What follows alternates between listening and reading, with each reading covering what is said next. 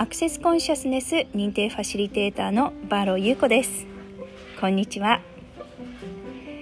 今日ですね皆さんにシェアしていきたい問いかけはこちらです。これではない。何を私は知っている？こちらです。この問いかけ実はですねうん私の中で多分ナンバー3トップナンバー3に入るぐらい私は常にこの問いかけをしています、えー、これではない。何を私は知っている？この問いかけをすることで特にですねこの分野に関して私はわからないとか、うん、とにかくわからないっていう自分自身の中の定義づけを破壊していきます。えー、アクセスコンシャスネスの中で私たちが特に、えー、まあ、使う言葉の中の一つに無限の存在という言葉があります。無限の存在というのは私たちは常に知っている存在であるということ。英知の存在であるということを常にアクセスでは問いかけます。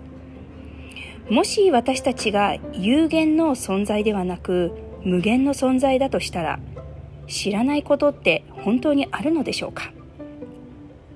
ただ日々の生活の中で私たちというのはよくわからない知らない。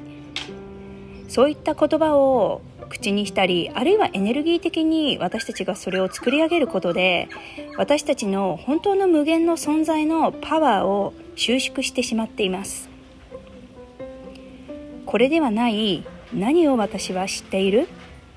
この問いかけをすることで皆さんの無限の存在から今その状況で知らないと思っているふりをしていることを本当に知っているそのエナジーにアクセスすることができます。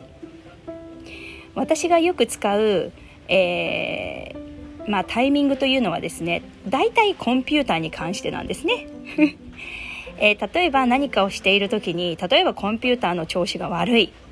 あるいは何か新しいアプリを入れた時にわからないなとか。これは私のまあ得意分野じゃないなっていう時。